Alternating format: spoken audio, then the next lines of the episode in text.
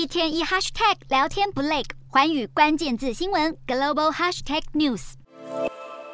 中国贵州十八日凌晨发生重大交通事故，一辆载着隔离人员的巴士不幸翻覆，造成二十七人罹难。有网友拍摄到巴士出发前的影像，没想到就是最后看见这些乘客身影的画面。由于贵州目前正处于疫情防控期间，不少中国网友认为巴士在凌晨时间照理说应该上不了高速公路，质疑官方未落实清零政策，在运送确诊者前往隔离时发生了意外。这起事件再度点燃舆论对于清零至上的不满，引发网络上“清零重于人命”的批评。巴士翻覆的话题更冲上微博热搜首位，点阅率破亿。中国坚持清零的防疫政策已经让各地人民越来越受不了。四川成都的居民历经半个月的封控，无奈的心情全写在脸上。四川当局虽然宣布十九日起恢复正常生活，但仍要求市民每周至少要做一次核酸检测。政府也将开展常态化核酸检验服务。然而，中国清零防疫乱象频传，由于四川当局在发布解封的消息前，有卫健局官员擅自拍摄解封计划内容，